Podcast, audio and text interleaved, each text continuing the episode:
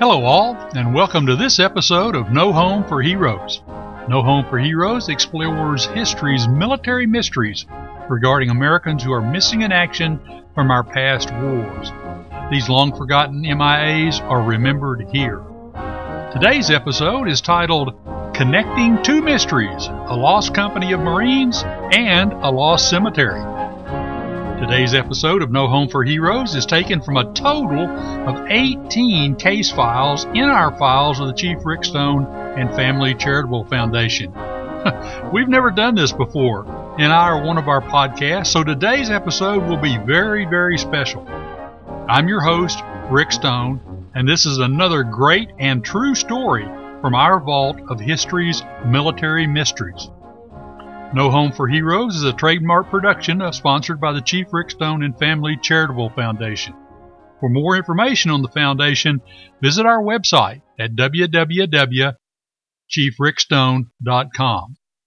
We invite you to listen to all of our podcasts on Apple Podcast or whichever podcast or streaming platform you prefer. We're on just about all of them.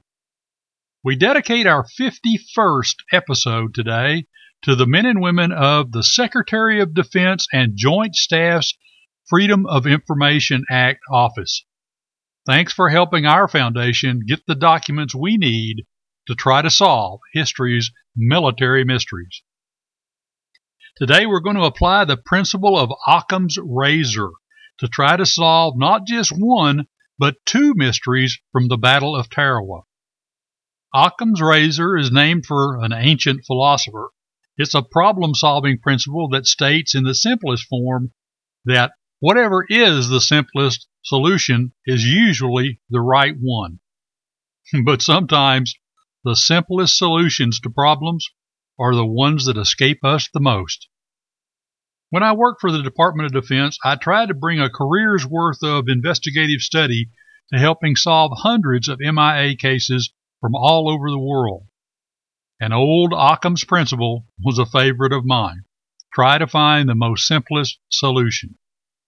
Today we're pleased to share how Occam's razor might be applied to these cases and these types of cases with you on No Home for Heroes. Have you ever watched a news program or a talk show and the host says something like, Hey, stay tuned for our story on how Bigfoot was sighted at the local McDonald's? Or after the break, we look at what's inside Grant's tomb.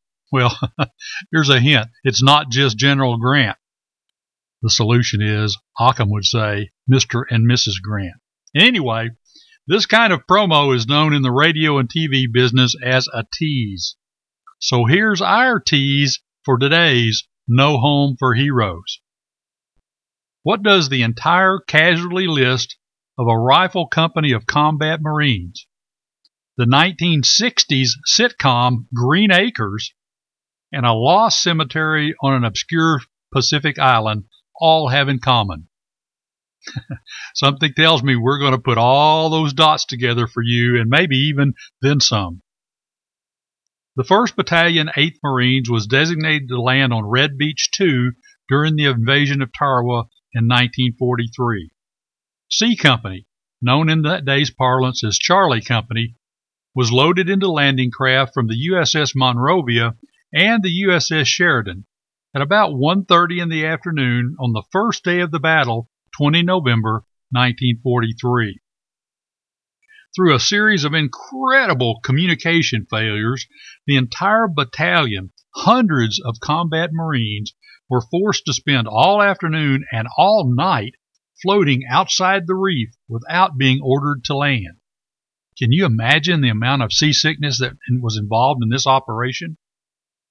At about, oh, 6:15 in the morning on 21 November 1943, the landing craft containing Charlie Company, C Company, attempted to land on Red Beach 2, but were hung up on the reef about 500 yards, over a quarter of a mile from the beach due to a lack of water over the coral to float the landing craft across. Charlie Company disembarked from the front ramps of the landing craft into about four feet of warm water and was immediately confronted with heavy fire from the Japanese defenders entrenched on Red Beach 2 and from enemy machine gunners and snipers who were positioned on the exposed superstructure of a ship, a sunken Japanese ship called the Saida Maru, that was in the lagoon. Charlie Company was raked by the accurate fire of the enemy, and many Marines never completed the long wade into shore. Of those that did reach land, perhaps 30 members of Charlie Company assembled about 20 yards west of the main pier on Red Beach 2 and awaited further orders. Three of their six company officers were wounded, and the unit huddled behind a coconut log seawall to reorganize before ultimately attacking inland. According to reports later submitted to the 2nd Marine Division, quote, many casualties occurred in boats and landing craft. Many others were among troops wading ashore, and a large proportion of these bodies were washed out to sea and unrecovered. The after action report by the battalion commander was submitted, which specifically described the 1st Battalion, 8th Marines activities. In his report, he wrote, quote, The first wave landed on the edge of the reef at about 0615, and when the ramps went down, it received very heavy fire. I believe we received 90% of our casualties in the water. Our total casualties were, I think, 328, including 90 missing. We lost about 230 men in the water. At about noon, we just about all of our troops had just about all of our troops ashore, numbering about 630, but they were greatly disorganized. Among the casualties cited by the battalion commander were 20 members of Charlie Company, C Company, 1st Battalion, 8th Marines.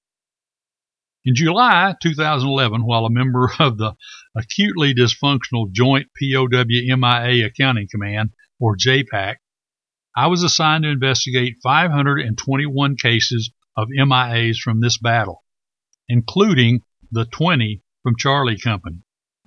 It took me a few days to find seven, just a few days to find seven. Seven Marines who were really never missing in the first place including one man who died in Michigan in 1977 after the Veterans Administration told him they couldn't help him because he'd already been killed in Tarawa in 1943. if you're interested in that mystery, check out our episode, episode number three on No Home for Heroes, titled The MIAs Who Never Were. Almost 10 years later now, the number of MIA cases from Tarawa has been reduced to 374 as of today's date. The Chief Rick Stone and Family Charitable Foundation is proud to have been a small part of the effort to locate, recover, and identify over 140 missing American servicemen from this battle. But here is one mystery that we have failed to solve, or maybe we have solved it. On the morning of November 21st, 20 members of Charlie Company, 1st Battalion, 8th Marines went missing with only one exception. Not a single one of these men of Charlie Company have ever been found in the past 78 years. Charlie Company is the only one of dozens of Marine rifle companies on Tarawa that day that have not had any of their MIAs turn up in, for example, some native's garden or found in construction activity on the island, or in the last 78 years discovered buried in one of the 43 military cemeteries listed on Tarawa, or identified from the 103 unknowns that we've investigated, which were buried in the Punch Bowl Cemetery in Honolulu, Hawaii, or in the final case, found by the private contractors hired by the Defense POW MIA Accounting Agency, or DPAA, to do the job the government pays DPAA to do by searching the island for the remains of our missing heroes. But you've got the real crux of this issue. Not one MIA from C Company, Charlie Company, has ever been found. Well, that's not quite true. There is one exception, as we said. The lone exception is Sergeant Jack Maples from Oklahoma. He was a member of C Company, 1st Battalion, 8th Marines. During the battle, Sergeant Maples and 44 other wounded Marines were rescued from the water and placed aboard a Higgins boat, a landing craft commanded by Navy Lieutenant Edward A. Heimberger, a U.S. naval officer. Lieutenant Heimberger came under the same heavy, intense fire as the Marines he, were, he was rescuing. All of the wounded Marines were brought to the USS Schroeder, which was a destroyer just outside the lagoon. Sergeant Maples was received on board the USS Schroeder at 9:15 in the morning on 21 November 1943. Sadly, Sergeant Maples had died before he arrived on the destroyer. He was soon buried at sea. So, who was Navy Lieutenant Heimberger? You probably know him better today as the actor Eddie Albert. He's today known as the star of the 1960s sitcom Green Acres. be warned, if you start humming the show's theme song, you won't be able to get it out of your head. So let me help you. Green Acres is the place to be. Farm living is the life for me. Land spreading out so far and wide. Keep Manhattan, just give me this countryside. Bum, bum, bum, bum. okay, so I can't sing. No mystery there but we promise to tie in the mystery of why none of C Company's MIAs have ever been found to another Tarawa mystery. Our other mystery we're going to talk about today is the mystery of a known cemetery on Tarawa that has never been found. It's known as the Lost Cemetery. Any guesses on the name of this lost cemetery? How about Cemetery C? That's right, Cemetery Charlie. Thirteen individuals the, are recorded in the Graves Registration Unit records as buried in Cemetery C, 12 by name and one unknown. All of these casualties are in military parlance unresolved, meaning they've never been found. Foundation researchers have discovered two photographs of Cemetery C including the partially exposed grave of one of those listed as buried in Cemetery C, Private First Class Oscar Laverne Olson.